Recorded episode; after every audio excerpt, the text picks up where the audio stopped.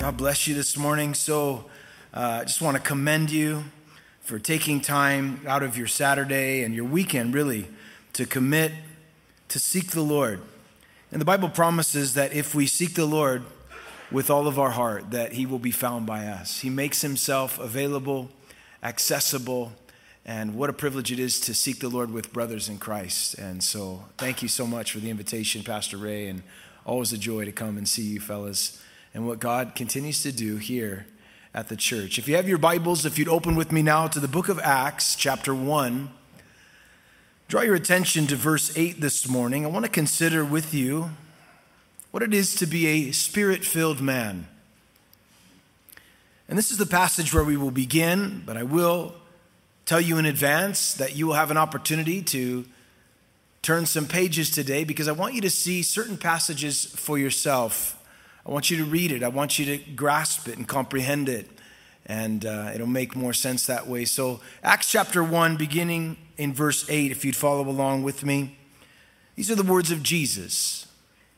But you shall receive power when the Holy Spirit has come upon you. And you shall be witnesses to me in Jerusalem, in all Judea, Samaria, and to the end of the earth. Will you pray with me, guys? Father, today we thank you for this promise in your word that there is power available for every man, for every person, Lord, who will receive the work of the Holy Spirit. Speak to us today. In Jesus' name we pray. Amen. Following his death, resurrection, Jesus gave his disciples specific instructions before returning back to glory.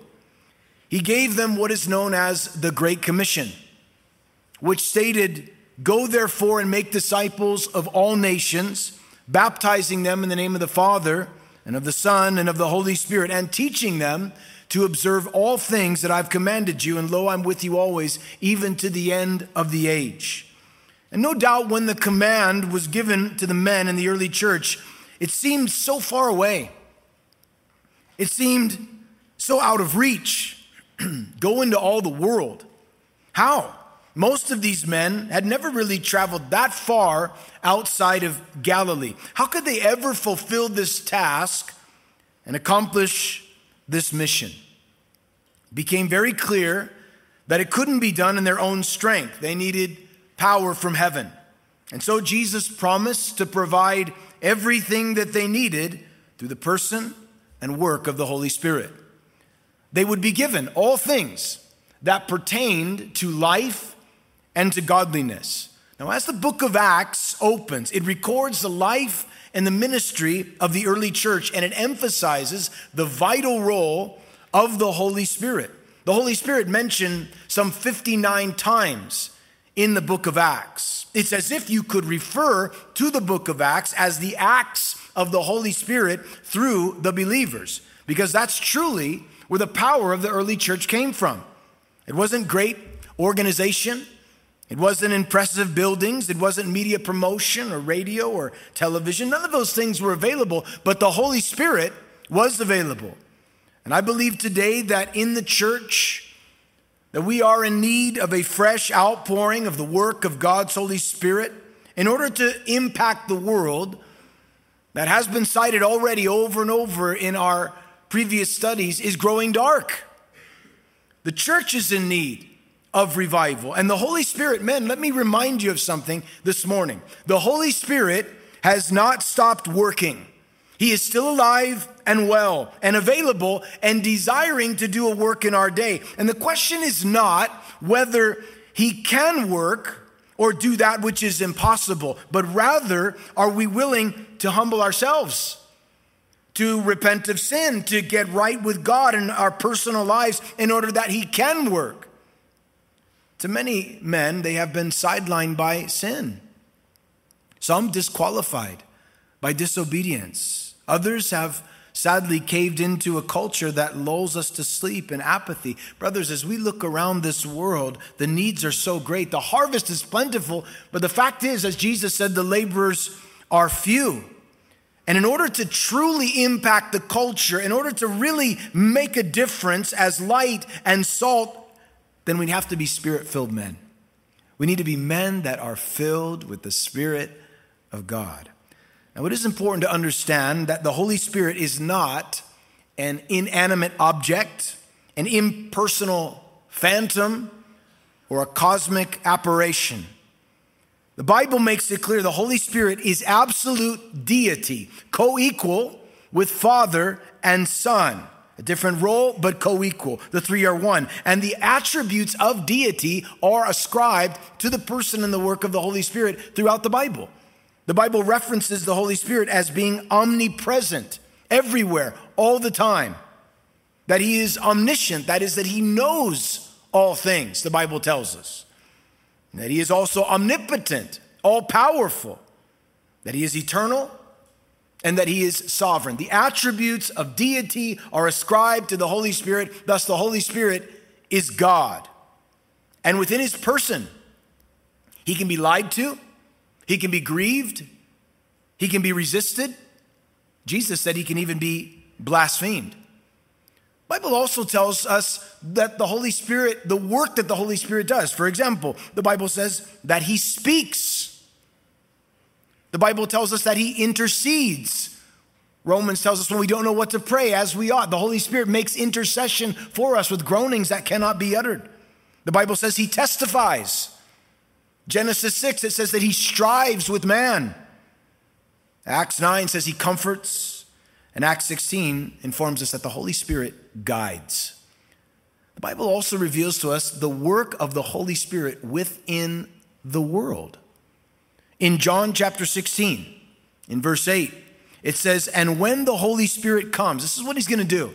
He is going to convict the world of sin, of righteousness, and of judgment, of, of judgment to come, of sin because they don't believe in me, of righteousness because I go to my Father and you see me no more. Jesus said, This is going to be the work of the Holy Spirit within the world, convicting people of sin,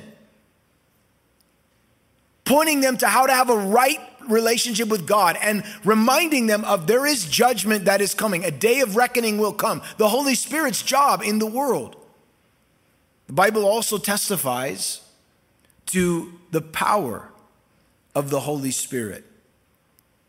You know, when you read through the Old Testament, you find that the empowering of the Spirit was rare. It was an exception for certain individuals, certain leaders, certain kings, judges, prophets. You read of Samson, it says that the Spirit of God came upon him. You read of Saul, that the Spirit of God came upon him and he was changed into a different man. You read of David, the Spirit of God came upon him. You read of some of the prophets, the Spirit of God came upon them and they spoke. It was rare. There were, there were individuals who had this empowering of the Spirit that are mentioned in the Old Testament. But even though it was rare, this empowering, this filling of the Spirit in the Old Testament, it was promised and prophesied in the Old Testament. The book of Joel, chapter 2, Joel writes and says, It shall come to pass afterward that I will pour out my spirit on all flesh. It says, Your sons and your daughters shall prophesy, your old men shall dream dreams. Your young men shall see visions, and also on your men servants and on your maid servants. Look at this promise I will pour out my spirit in those days. So, there in the Old Testament, it is rare to see the empowering, the filling of the Spirit. However, it was promised and prophesied that it would come in greater measure. This was an anticipation. This is what people were looking for, expecting. And then when you come to the New Testament, we discover that the power of the Holy Spirit is available to every believer. It was John the Baptist who said in Luke chapter 3, you remember, he was there baptizing there at the Jordan. And people were coming from every direction to repent of their sin, to go into the waters of baptism.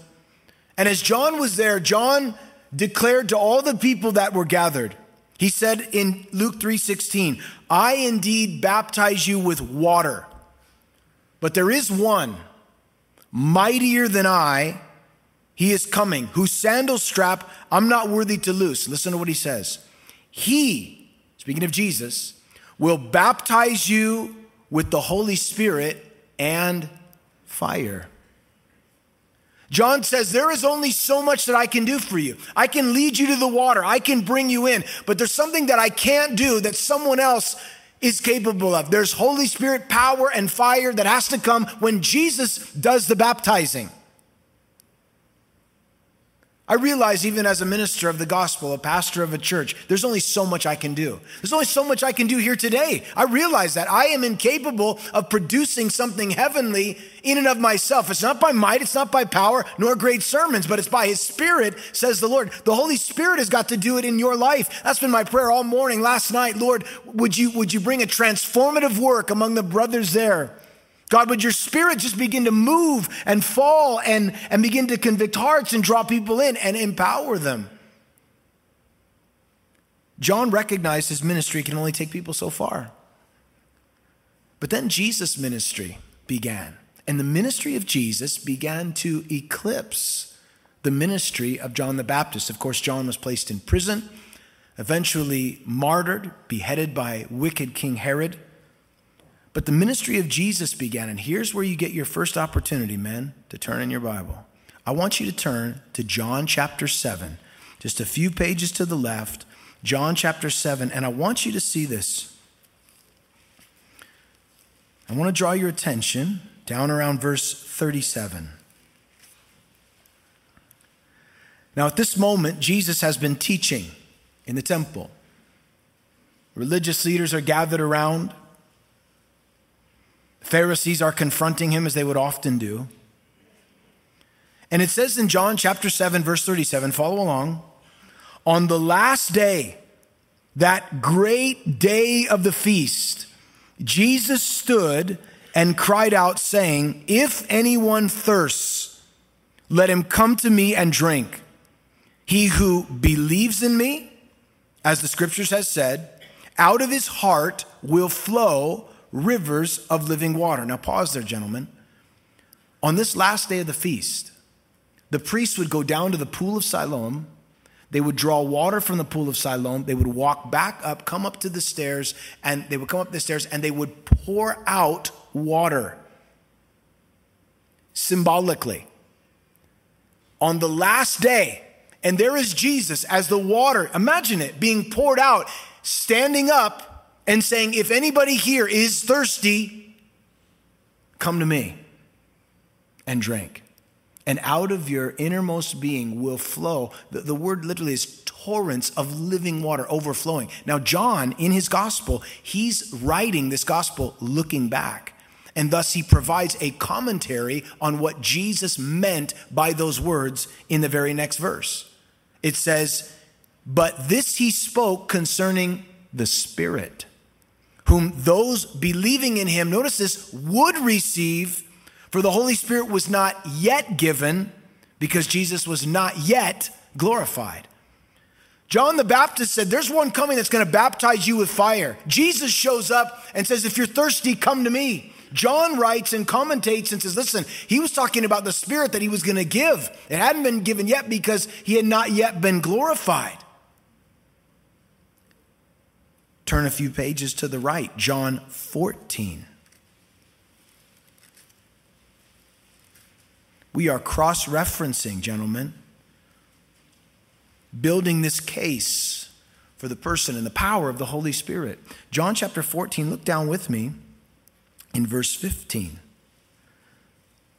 Jesus is preparing for his death now, his resurrection, and his eventual departure. And in preparing his disciples, they became extremely discouraged. They couldn't imagine life without Jesus. How could you have a kingdom without a king? How can all these things you've been telling us come to pass? They did not understand. Every time Jesus talked about the cross, they were confused, discouraged. Even Peter at one point tried to rebuke Jesus, told him, You're never going to go to the cross. They just didn't understand it. They couldn't see it. Jesus would talk about his death, and then he'd talk about his resurrection, and they just shut down. But now, in seeking to prepare them, he mentions this in verse 15 If you love me, keep my commandments, And I will pray the Father, and he will, I love this, give you another helper, and he will abide with you forever. The Spirit of truth, whom the world cannot receive because it neither sees him nor knows him. But you know him, right here, guys. He dwells, underline that, with you, and he will be, underline, in you. Jesus described for his disciples a twofold relationship that they were to have or would have with the Spirit of God once he had departed. Jesus said, He will be with you and he will be in you. First of all, he'll be with you. The Greek word there is para, it means beside you, with you.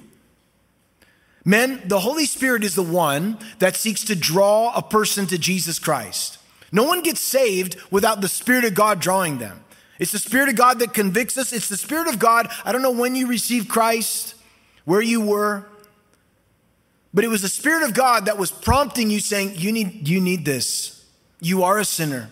Jesus is the Savior. Come to Jesus, He'll forgive you. It was all of that prompting and that drawing you in. He was with you, even when you didn't realize it, even when you didn't recognize it.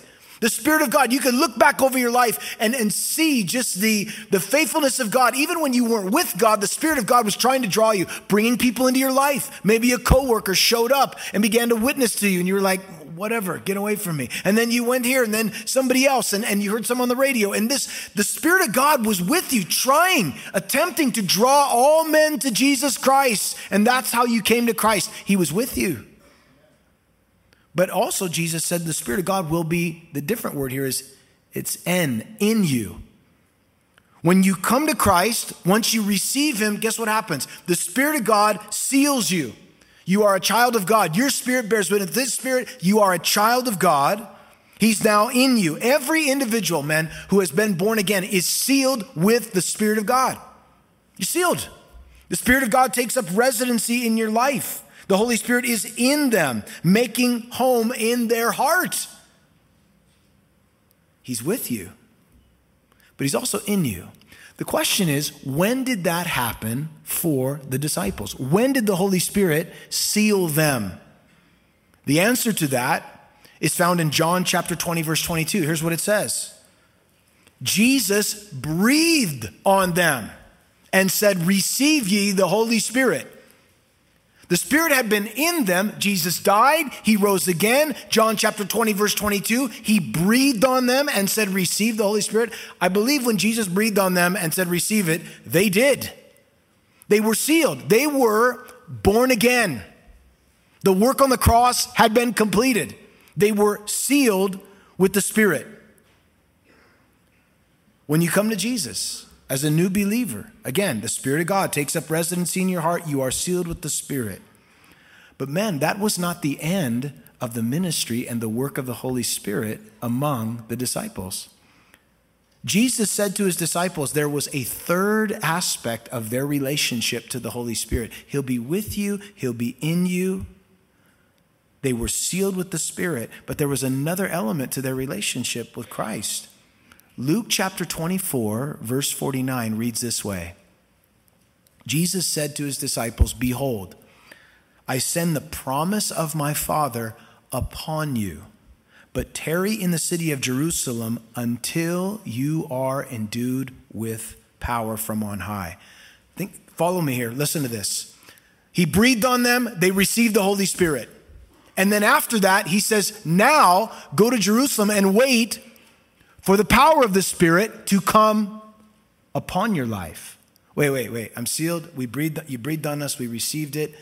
There was something more that Jesus had for his disciples. And they were to go into Jerusalem and they were to wait for it. The Spirit was with them, He was in them. Now they were to wait. That brings us right back to Acts 1 8.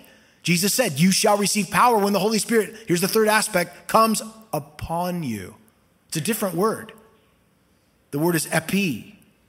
It's the baptism of the Holy Spirit. It's what Joel prophesied in the last days would take place. It's what John the Baptist pointed to when he said Jesus is going to baptize you with fire. It's what Jesus pointed to when he said, If you want living water, come to me, and out of your innermost being will flow torrents of living water. It's about the baptism of the Holy Spirit. And on that day, when the apostles were there waiting, More than the apostles, they were waiting in that upper room there on the day of Pentecost. It says that as they were praying and as they were waiting, that the Spirit of God came through like a, a rushing wind, just quick, right through, blew through that room, and the Spirit of God fell upon all of them. And of course, it says they divided tongues of fire over them, and they were proclaiming the wonderful works of God. The Spirit of God came upon the early church on the day of Pentecost. Guys, listen. The Spirit of God still wants to come upon his people. We can't redo Pentecost. That, there was one Pentecost, but there is still opportunity to be filled and baptized with the Holy Spirit thereafter. It did, in other words, what I'm saying to you is it did not stop with the apostles.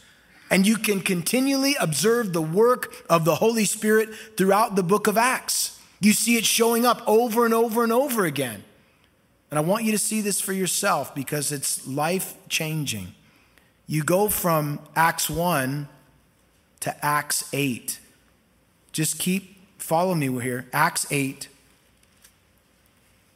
At this point, the church has begun to grow and is finally beginning to expand. And what caused the expansion was persecution. They've been staying in Jerusalem, they weren't moving out, but now persecution came, and so they began to spread out. And one of the dynamic deacons, whose name was Stephen, and the other dynamic deacon, whose name was Philip, they also were used powerfully by the Lord. Stephen, of course, was martyred for his faith, the first martyr of the church. However, Philip went down to Samaria. And the Bible says that Philip went down to Samaria and he preached Jesus to them. And there was a revival that broke out there. But notice Acts chapter 8, verse 14. Acts chapter 8, verse 14. Now, when the apostles who were at Jerusalem heard that Samaria, look at, look at this, had received the word of God. In other words, they were believers, they were Christians, they were born again. They sent Peter and John to them. And when they had come down, they prayed for them. Why? That they might receive the Holy Spirit. For as yet, he had fallen upon none of them. They had only been baptized in the name of the Lord Jesus. Then, when they laid hands on them, they received the Holy Spirit. They were born again. They'd been baptized in the name of the Lord Jesus Christ. They received the word of God, but there was something yet to come upon them. They had not yet received the baptism of the Holy Spirit. And so Peter and John came down and prayed over these believers and they were all filled with the Holy Spirit. They received it, it came upon them. That wasn't the only time. You could turn the page, Acts chapter 9. Acts chapter 9, you know who Saul of Tarsus was, don't you? A persecutor of the church. He was confronted by Jesus on the road to Damascus when he was going to imprison more believers. He was blinded. And when he was blinded, he said, Who are you, Lord, and what would you have me to do? And the Lord said, Arise and go into the city, and you will be told what you should do. And as he was sitting there in a room, in a house, the Lord prompted one of his servants, whose name was Ananias, to come to where Saul was located. And first, Ananias was reluctant. He said, Lord, uh, you, know Saul Tarsus, right? He's here to imprison Christians, as if the Lord didn't know. Funny how we try to inform the Lord of certain things as if he didn't know. Are you aware? He knows. Ananias, go and pray for him. And so Ananias obediently goes and finds Saul there who'd been praying for three days and fasting. And the Lord, during that time, had shown him many things that he was going to suffer for the sake of the gospel. The Lord said, I have called him. He's going to preach to kings and rulers and had a whole plan for, for Saul's life. And so Ananias comes in, and in verse 17, chapter 9, it says, And Ananias went his way, he entered the house, and laying his hands on him, look at what he called him brother Saul. Brother Saul. Because why? Because he was born again. He's a believer. Brother Saul, the Lord Jesus, who appeared to you on the road as you came, has sent me that you may receive your sight and what else? Be filled with the Holy Spirit. He's a believer. He believes in Christ, but he had not yet received the empowering, the baptism of the Holy Spirit on his life. And so that's why Ananias was sent. He prayed over him and he received the Holy Spirit. Scales fell from his eyes and he was baptized. His life was changed. Oh, but that was not the only time that happened. Turn the page once more. Acts chapter 10. I'm going to be drawing your attention to verse 44 in a moment. Peter one day was up on a roof there in Joppa, getting hungry. He was praying. It was about time for lunch, and he had a vision, you remember. And in this vision, there were all these unclean animals coming down in a sheet. And he heard the Lord say, Rise, Peter, kill and eat. Peter said, Whoa, I don't, I don't eat that stuff. I can't. That's, I'm paraphrasing. I, I don't eat that. I've never eaten anything unclean. And the Lord said, Hey, what I have cleansed, don't call common. Well, that was weird. And he had the vision again. More than once. And then he heard a knock at the door. And the Lord said, There's some men here, and I want you to go with them, doubt nothing. They were Gentiles. Turns out there was a guy by the name of Cornelius down there in Caesarea who had been praying and, and looking for truth and desiring to know God. And so the Lord was preparing Cornelius on one end there in, in Caesarea while Peter was in Joppa. So Peter goes down to Joppa and he comes in and sits with this Gentile family. And he was a little hesitant because it was uncommon and really religiously incorrect to come into a Gentile home, but the Lord had summoned Peter to go there. And so he says, What am I here for? And Cornelius said, I had this vision. I was told to send for you and tell us what, what we're supposed to do. And when Peter opened his mouth and began to proclaim the gospel, immediately the Spirit of God came upon Cornelius and his family. They were baptized with the Spirit. And exactly what happened on Pentecost happened there. They were empowered by the Spirit. And so Peter has to go home and tell his brethren what happened because they heard. Verse 44, Peter said, While he was speaking these words, look at this, the Holy Spirit fell upon those who heard the word, and those of the circumcision, that is, the Jews who were with him, believed, and they were astonished. As many as came with Peter, why? Because the, the gift, oh, look at it again, it's the gift. The gift of the Holy Spirit had been poured out on the Gentiles also, for they heard them speak with tongues and magnify God. The Spirit was poured out upon them. They received it, it came upon them. It was a gift. It was a gift. When does it happen? This baptism of the Holy Spirit? I do believe that it can happen simultaneously with a person's conversion. It can happen when you get saved. You can be baptized with the Spirit. For many others, as we see in the book of Acts, it was after. It was secondary and subsequent to their salvation experience. At Calvary Chapel, we do believe and teach in a secondary, subsequent work of the baptism of the Holy Spirit in the life of a believer. Now, for some of you, I don't know all of your background or where you came out of, but this would be a dividing point for what we would classify as the cessationist versus the continuationist.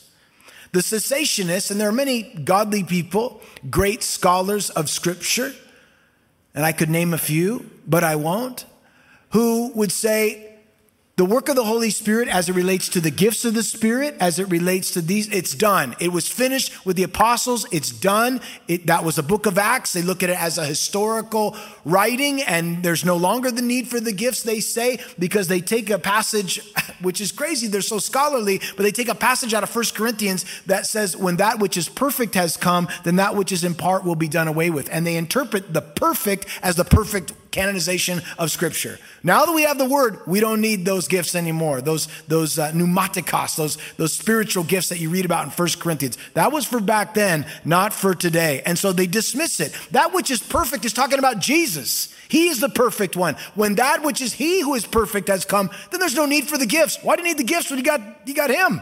There's no need any longer. We're going to be like him. But until that time, we need the gifts of the Spirit. We need the Spirit of God working within us. We need that empowering. And so for us, we are, would be classified as continuationists. Now, granted, there are people who get a little crazy and do things out of order. They should read First Corinthians. The gifts are for today. All things are to be done decently and in order. But the sad thing for me is as I see people unaware of the fact that there is a power of the Holy Spirit and they're just trying to live the Christian life in their own effort. They don't realize what's accessible to them. Like, listen, living the Christian life without the power of the Holy Spirit is, try, is like trying to vacuum this room without plugging in the vacuum. There's a lot of activity, there's a lot of movement, a lot of sweat but no power. You understand? That's the difference. An- another example of this, and I think this is probably one of the clearest examples. We're just go, this, was, this is the Bible. Acts 19. Turn the page. Look at what it says. Acts 19. You got to see this. Paul is now on his missionary journeys. He's at Corinth. He makes his way up to the region of Ephesus. Look at Acts chapter 19, verse 1. Gentlemen, look at this. And it happened while Apollos was at Corinth that Paul, having passed through the upper regions, he came to Ephesus and finding some disciples, disciples, followers of Jesus, believers, he said to them, look at his question, did you receive the Holy Spirit when you believed? They said to him, we have not so much as heard whether there is a Holy Spirit. And he said to them, Well, then into what then were you baptized? And they said, In John's baptism. Then Paul said, John baptized with the baptism of repentance, saying people should believe on him whom would come after him, that is on Christ. And when they heard this, they were baptized in the name of the Lord Jesus. And Paul laid hands on them. The Holy Spirit came upon them. And they spoke with tongues and prophesied. And the men were about 12 in all. Again, gentlemen, they were disciples. They were believers. They were born again. They were followers of Jesus. They knew about the life, death, resurrection, and ascension of Christ. They were disciples. Nevertheless, as Paul began to interact with these men, he, I don't know what it was, but he knew something was missing. Something was missing. To the point where he would say to them, Hey, quick question for you guys. Did you receive the Holy Spirit when you believed? I mean, what would make you think they didn't? I don't know. Perhaps it was a lack of the fruit of the Spirit in their life.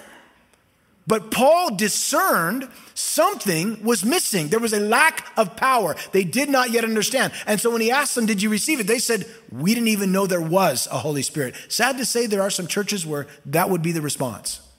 We don't teach it. I know churches in our area that will teach up to a certain point and then they skip chapters and keep rolling. Why did you skip those chapters? because you're going to have to explain them away. That's why. But they're in the Bible for a reason. You need to teach the whole counsel. So they skip over those chapters that would talk about the gifts and just let's move on. You know, let's jump over third, you know, let's go right to we'll touch the love part and then we'll go right over to the end of Corinthians 15. We'll talk about resurrection. What why why? Why are you dismissing this as some historical account? Something was missing, and so Paul prayed over them and they received this baptism of the Spirit. The question that Paul raised to these believers in Ephesus points out listen, men, it's possible to be a born again believer, to be saved, to be sealed, and have not yet experienced the baptism of the Holy Spirit in your life. The whole impression we gain from this passage is that since they were believers in Jesus, the next thing that was to follow was the empowering of the Holy Spirit within their lives. The believers in Ephesus didn't know, they were unaware. But then Paul revealed to them the availability of the Spirit of God. There are many people today who sadly have not heard of the work and the power of the Holy Spirit. And so Paul prayed over them and they received. Gentlemen, the Bible exhorts us in the book of Ephesians, Paul writing, he said, Be continually being filled with the Holy Spirit. Do not be drunk with wine, which is dissipation, but be continually being filled with the Holy Spirit. Paul drew a parallel between a man filled with wine versus a man who is filled with the Holy Spirit. When a man is filled with intoxicating drink, his behavior changes dramatically. It can turn a filthy minded man to sing hymns from his childhood. It could take a moral man and make him completely immoral. It could take a mild mannered man and make him a violent beast. It transforms your personality when you are indwelt, when you are filled, and it is very destructive. But listen, the reverse is also true. If a man is controlled by, filled with the Holy Spirit, it affects his personality, it affects his character, it affects his life, it affects his sensitivity. I guarantee it'll affect your marriage and how you raise your kids if you're filled with the Spirit. Try to raise kids in this world without being filled with the Spirit. Good luck. Try to have a successful marriage without the Spirit of God's involvement. Listen, we're just spinning our wheels. When we are continually being filled with the Holy Spirit, He transforms our behavior, our speech, our life. He makes us into a different person. That's the work of the Holy Spirit. It is an ongoing process. I daily and personally ask the Lord to fill me afresh with the Holy Spirit. They did that in the book of Acts as well. When they were being persecuted, they said, Lord, fill us afresh. And it says, as they prayed, the place where they prayed was shaken, and they were all filled afresh with the Holy Spirit. I daily ask for that. Lord, just a fresh filling of the Holy Spirit in my life, being continually being filled. And there are manifestations in the lives of those who have been filled with the Holy Spirit. There is a characteristics, things that you will notice. Why do I need the baptism of the Holy Spirit in my life? What will be the result? For one thing, men, the power to live the Christian life.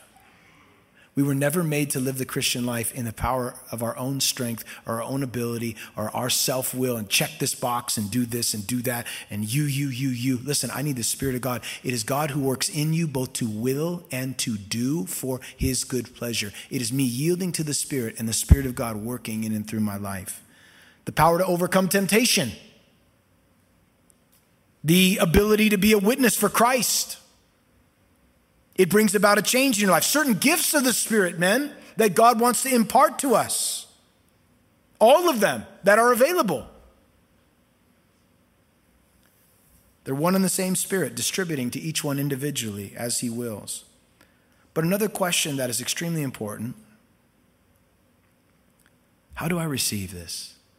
How do I receive this baptism? You notice the word, we read it over and over gift, receive, gift, received it, gift. How do you receive a gift? You receive it, you ask. I know it's pretty simple, right? I'm so glad the Lord made it simple for guys like us. Well, for guys like me, anyways. Listen, here's what the Bible says. Make note of this verse Luke 11 13. So powerful, this passage. If you, being evil, know how to give good gifts to your children, how much more will your heavenly Father, here it is, give the Holy Spirit to those who ask. How do I receive it? You just ask. How did you receive salvation? I asked. And by faith, I received it because of His grace. There are those I will mention who have hang ups, troubles, struggles with receiving the baptism of the Holy Spirit. Perhaps they've heard preaching that has said, God's Holy Spirit is the Holy Spirit.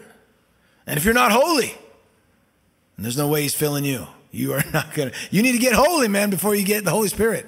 I'm like, okay, that seems like the cart before the horse because I am unholy. I know that. And I realized something I can't make myself holy. I need to repent of my sin, come as I am, and the Holy Spirit makes his way in and begins to transform my life from the inside out. Some people want to earn it remember as a young man reading this book about this man who was desiring the baptism of the Holy Spirit, and, and he was just, he was going through all these things, and all these things he kept doing and kept doing. And the Lord, and it was all, it basically, was all predicated upon him rather than the Holy Spirit's work. Or maybe you've heard of experiences of other people. I remember reading as a young man uh, the writings of uh, uh, Finney, Charles Grandison Finney, and he talked about when he was baptized with the Holy Spirit. And he described it so poetically. He said that when he received the baptism of the Holy Spirit, the Holy Spirit flowed over him like waves of liquid love. You're like, man, I like that. Sounds cool. Uh, what does that feel like? You know, and I prayed and I didn't. I didn't feel any liquid love. I didn't feel anything. You know, you like you, you're somebody is very experiential, or somebody broke down and they wept, and you think, I prayed that same prayer. I didn't weep. I didn't listen. The Holy Spirit meets us where, where, where we're at. You don't need to compare your experience to anybody else. You may not be an emotional person. It may not be like that for you. It may be different. Well, what, what's the evidence that I have it? There are some who say the only way you know whether or not you've been baptized with the Holy Spirit is whether you have the gift of tongues, which I highly, I, I completely disagree with. It is a gift, not the gift. Paul said to the Corinthians, Do all speak in tongues? No. They don't. Paul said, I wish you all prophesied. That would be a blessing. Wish you all had the gift of prophecy, speaking the word of God to one another. Because not everybody understands tongues. It's a unique gift given to you as a believer between you and the Lord, primarily. So that is not the one identifying gift. You know what the, you know what the gift is? You know what the evidence is of the gift of the Spirit? Here it is. Oswald Chambers said it this way a changed life. A changed life. You're a different man.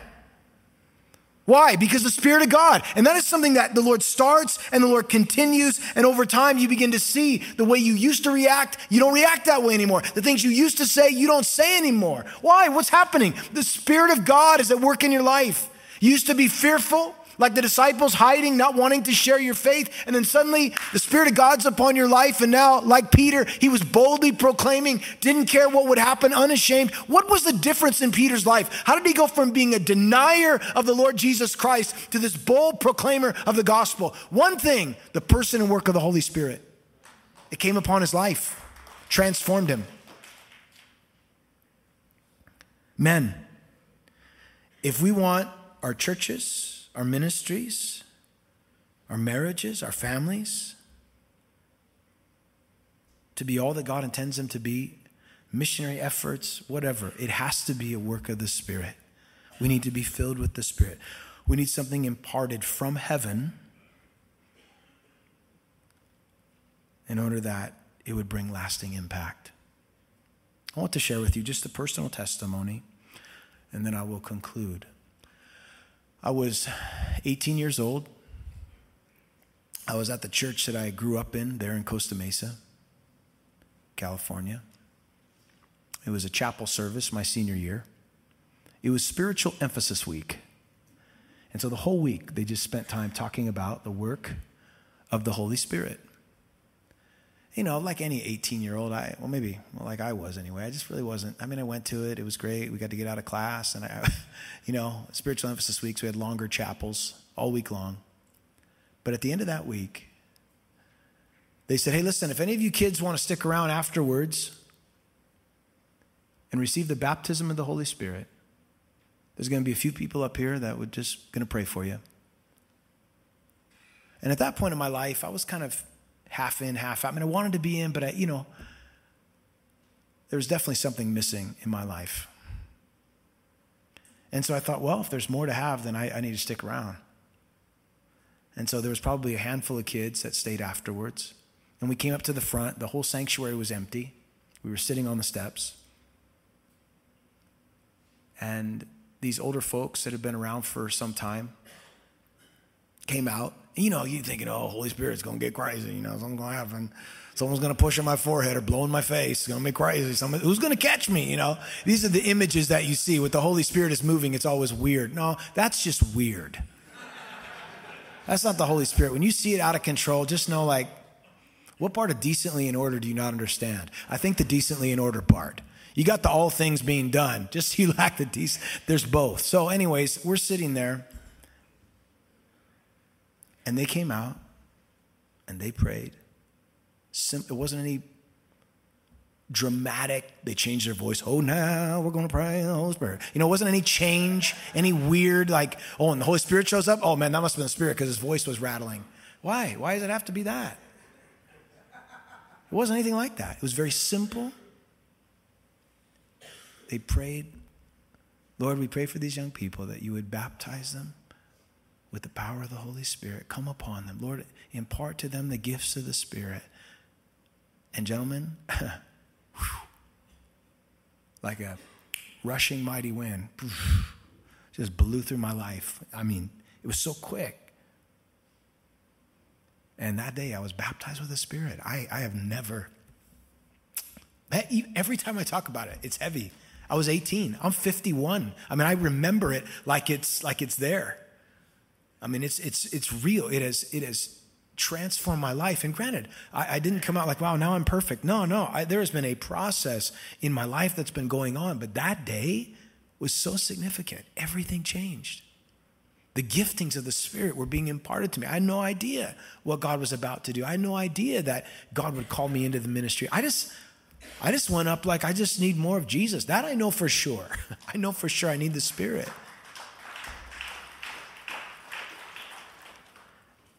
And my life has never been the same.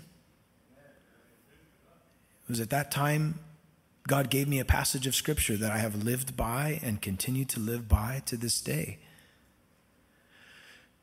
Matthew chapter 6, verse 33, where it says, Seek first the kingdom of God and his righteousness and all these things will be added unto you. That just became my verse. And people would ask me, John, what are you going to do with your life? What do you, what's your five year plan? I like, I don't, I don't, I have a today plan. It's Matthew 6 33. This is what I'm, I'm living by. And as I would later on pastor the church, what, where do you see this church in 10 years? I'm like, hopefully in heaven with the rapture. Like, I don't know. I'm just trying to get, go through this thing. I'm just seeking first the kingdom of God and his righteousness and all these things. He said he's going to take care of it. Well, what about your four kids? What about, I, I'm just, I'm hanging on, man. Now to watch them grow up and get married and have children of their own and, you know, being married 31 years and just so grateful to just, it's the Spirit, man. It's the Holy Spirit. I'm so thankful so, men, let me say this to you, and I asked Pastor Ray for his permission. But maybe you're like me. Maybe you're like those in Ephesus. Uh, I didn't know there was such a thing as a secondary work. I, I want that. I want to pray for you today. I want to pray that you be filled, baptized with the power of the Holy Spirit. This is where Jesus does the work. Jesus does it.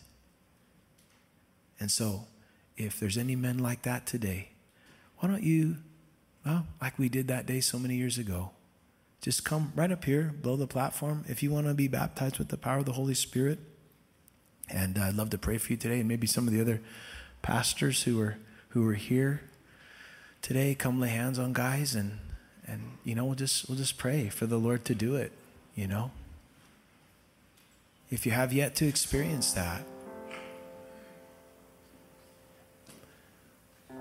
It's something that we just, like we read today, you just ask for it. And then you receive it. Gifts aren't given necessarily because we deserve them. It's because God's good and He loves us. He knows our need. He knows that without Him we can't we can't do it. He knows we need the power of the Holy Spirit to be filled, to be overflowing. And this is what our wives need to see. This is what our kids need to see. This is what our, our grandkids need to see. They need to see men filled. This is what the world needs to see men who are truly filled, overflowing with the power of the Holy Spirit. And so I would just say, take a moment and just say, just quietly in your heart, let's begin by Lord, if there's anything in my life standing in the way of the work you want to do today, I just, I turn that over to you. Any bitterness toward your spouse, any unforgiveness, any thing that you just kind of allowed to stand in the way. Just say, God, show me that. And I turn from that today. I don't want anything to block or hinder the work of the Spirit in my life. Search me, O oh God. Try me, Lord. See if there's any wicked way in me. For some of you guys, maybe it's the first time you've asked. Maybe for other guys, it's like us. We're just saying, Lord, would you fill us afresh with the Spirit, Lord? Fresh oil, fresh power, God, from your presence. Lord, impart something from heaven to us today. We are desperate, God. And so, man, I'm going to pray for you now. Dear Heavenly Father, I thank you for my brothers in Christ. Lord, you, you're the one that invited us to come. You said to come boldly before the throne of grace to receive help in time of need. Lord, you said in your word that if we would ask, that you would give the Holy Spirit to those who ask. And so, Lord, for these men who are here today, Lord, would you do what you promised? Would you fall afresh upon them? Would you baptize us with the Holy Spirit today? Lord, would you impart the gifts of the Spirit that you want to individually impart? Lord, overflow. Let the living, living water flow in and overflow torrents of living water today, Lord. Baptize us with the Spirit. Everything you said in Acts, Lord, we believe it's still for today. We take you at your word and we say, God, I receive it. Man, I would just encourage you, just in your heart, before the Lord, I receive it today. Perhaps even now the Lord is giving you gifts of the Spirit imparting them to you.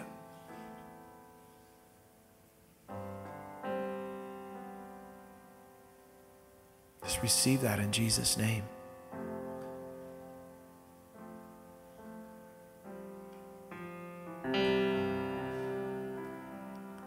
Lord, thank you for the baptism and the power of the Spirit. Lord, let us walk in that, Lord. Let us in the days ahead begin to see the change and the transformation. Thank you that you begin the work in us, and Lord, ultimately, you will complete that work in us. Perhaps we could just sing a song together, just praising God, just whatever, however Lord leads you, Jeff. Just let's be our cry.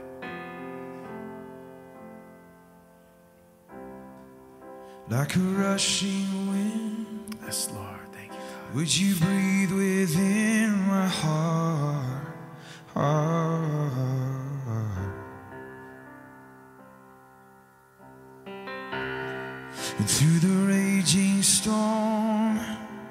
would you hold me